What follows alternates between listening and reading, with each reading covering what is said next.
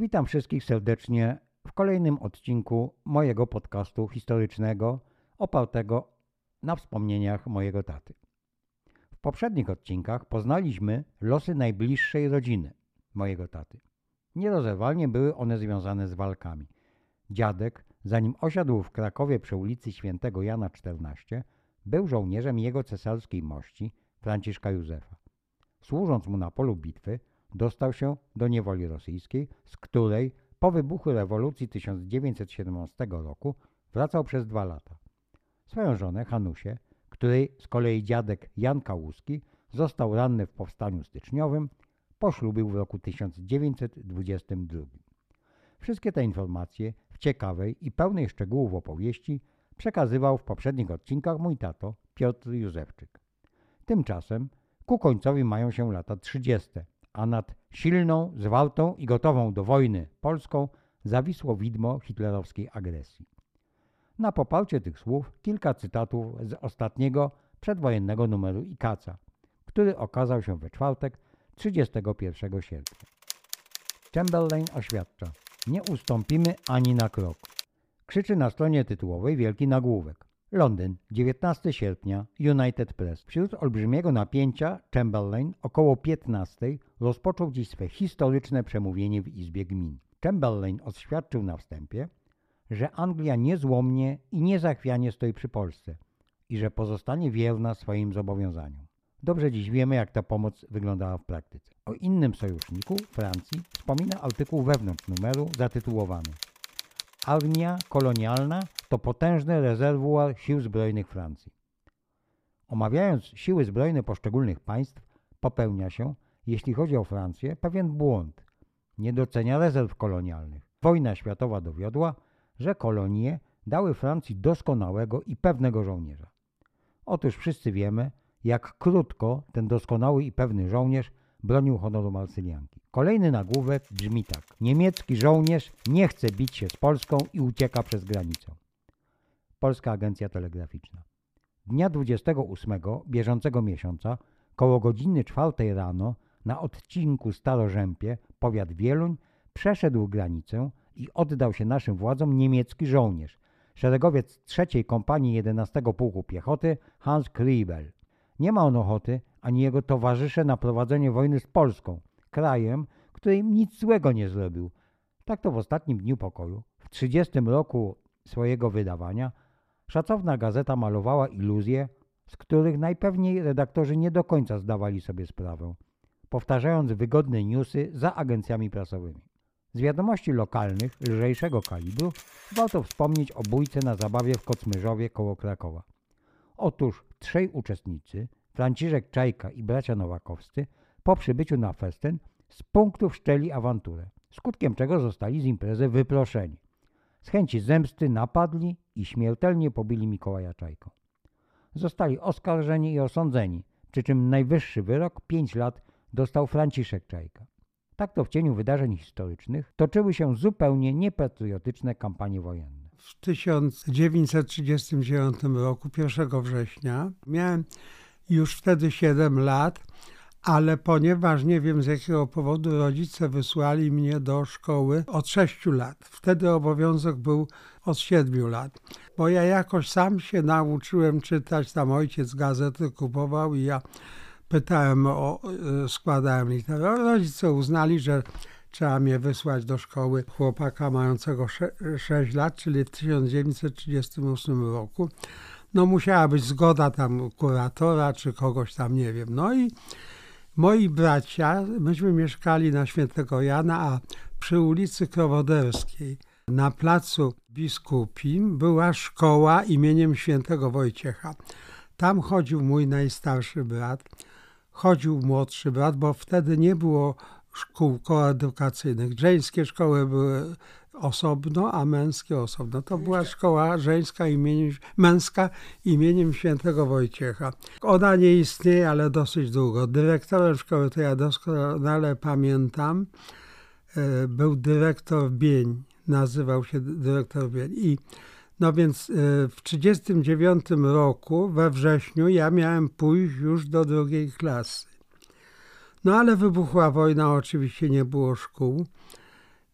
Niemcy wkroczyli do Krakowa 6 września, czyli to była środa, pamiętam.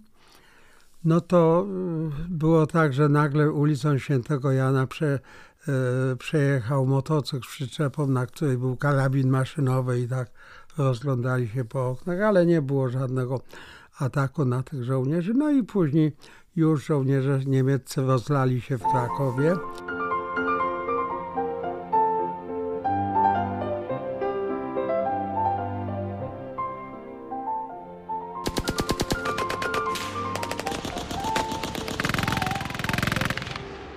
Szkołę naszą zajęli, ponieważ to był drewniany budynek parterowy.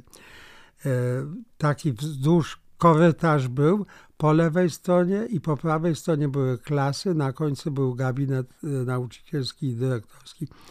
I to się doskonale nadawało na szpital. Gdzieś pod koniec września już y, nauczyciele jakoś zawiadamiali, no bo chcieli, żeby te dzieci się uczyły, że będziemy chodzić do szkoły. I była na, na, przy ulicy Świętego Marka szkoła żeńska świętej scholastyki i tam oni wygospodarowali jakieś dwie sale i myśmy tam zaczęli się uczyć. No ale po pewnym czasie, ponieważ to był nowoczesny budynek w centrum miasta, Niemcy znowu to zajęli na jakieś koszary, już nie pamiętam co, i nas wyrzucili. I odtąd nasza e, nauka zaczęła się tak jak gdyby poniewieraniem poróżnych. Uczyliśmy się i w kościołach, i w jakichś salach wynajętych, bo ci y, nauczyciele chcieli robić wszystko, żeby dzieci uczyły się. Po wybuchu wojny Kraków Warszawa został, e, zostało stworzone tak generalno, guber, generalne guber, gubernatorstwo III Rzeszy. Stolicą tego generalnego gubernatorstwa był Kraków. Na Wawelu y, mieszkał generalny gubernator Hans Frank. Wychodziło takie pismo dla młodzieży, Ster się nazywało. Oczywiście pod E, kontrolą niemiecką i tam nie mogło być mowy nic o polskości, tylko takie jakieś czytanki, takie obojętne. I uczyliśmy się tylko o generalnym gubernatorstwie. Nie było mowy o jakiejś nauce szerszej, ale nauczyciele od geografii starali się tam przemycić i opowiadali, jak to Polska tam była, granice Polski przed wojną, co było w ogóle, jeśli ktoś doniósł, zresztą jednego nauczyciela, to był wychowawca z mojej pierwszej klasy, za takie nauczanie nazwał się Gryboś. To ja pamiętam doskonale, był moim wychowawcą. Niemcy go zaaresztowali właśnie za takie działania i skończył w obozie koncentracyjnym. Trafne dwa, moim zdaniem, cytaty z piątego tomu historii Krakowa. Tom ten jest pod redakcją świetnego historyka profesora Andrzeja Chwalby. Między 1 a 6 września dwa wydarzenia wywołane przez wojnę dominowały w obrazie wewnętrznym miasta. Jednym z nich był eksodus wielu krakowian na wschód, drugim oblężenie sklepów i rabunki. Ludzie masowo ruszyli do sklepów wykupywać towary. Wkrótce niektórych zaczęło brakować, zwłaszcza chleba i cukru. Zdarzały się rabunki sklepów oraz opuszczonych przez właścicieli magazynów, hurtowni i zbombardowanych fabryk. Ewakuująca się z Krakowa policja nie była w stanie temu przeciwdziałać. Czasami nawet pojedynczy policjanci przyłączali się do plądrującej gawiedzi. Ludzie buszowali na dworcu, w koszarach, rozbijali państwowe magazyny z wódką, cukrem i papierosami. Szerzyły się pogłoski, że należy jak najszybciej opuścić miasto, bowiem pozostawanie w nim może być niebezpieczne. Szczególnie zagrożona miała być młodzież. Wieść niosła, że część będzie natychmiast wywieziona na roboty do Niemiec, część aresztowana, następnie przebrana w niemieckie mundury i pędzona przed oddziałami nacierającej piechoty jako osłona. Plotki o ruchach wojsk, o desancie na Salwatorze, o zrównaniu Gdyni z ziemią, o przyłapanych szpiegach, których tłum zlinczował, pojawiały się co chwila i podsycały niepokój, wyganiały ludzi z mieszkań na ulicę, powodowały gorączkowe przygotowania do opuszczenia miasta. Było takie, no nie wiem, czy to propaganda niemiecka, czy coś, że Niemcy mordują wszystkich mężczyzn. W związku z tym, a to chodziło o to, żeby po prostu zablokować drogi i ruszyła, ruszyła tak zwana wielka ucieczka.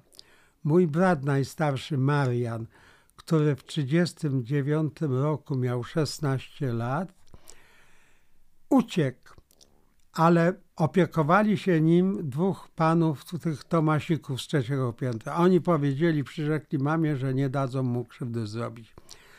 I tata też uciekł. Mama, jak pamiętam, dała mu do, do jakiegoś worka, bo miała pełno y, suszonych takich bułek, tych bułek. No i ja pamiętam, jak dzisiaj jeszcze w kuchni mama pod stołem były trzy takie worki mąki, bo mama była zapobiegliwa i mówiła, no wojna nawet może trwać pół roku, my z głodu nie zginiemy. No i tak się to zaczęło wszystko. Także na ucieczkę poszedł tata i brat. Po jakim czasie wrócili? Bo wrócili. Więc y, y, jak oni doszli, wszyscy uciekali oczywiście na wschód. Brat Marian z Ceśkiem Tomasikiem i zdaje się Juskiem dotarli do Janowa Lubelskiego. Oczywiście uciekali na drodze, po drodze y, były ataki samolotów niemieckich, dużo ludzi ginęło. Gdzieś tam żywili się u chłopów, co mogli to kupowali, co ci chłopcy Tomasikowie to byli tacy rozrabiakie, oni tam czasem ukradli coś. A tata dotarł do Lublina, jak się później dowiedziałem, więc oni wrócili chyba po trzech tygodniach. Brat Marian z tymi Tomasikami.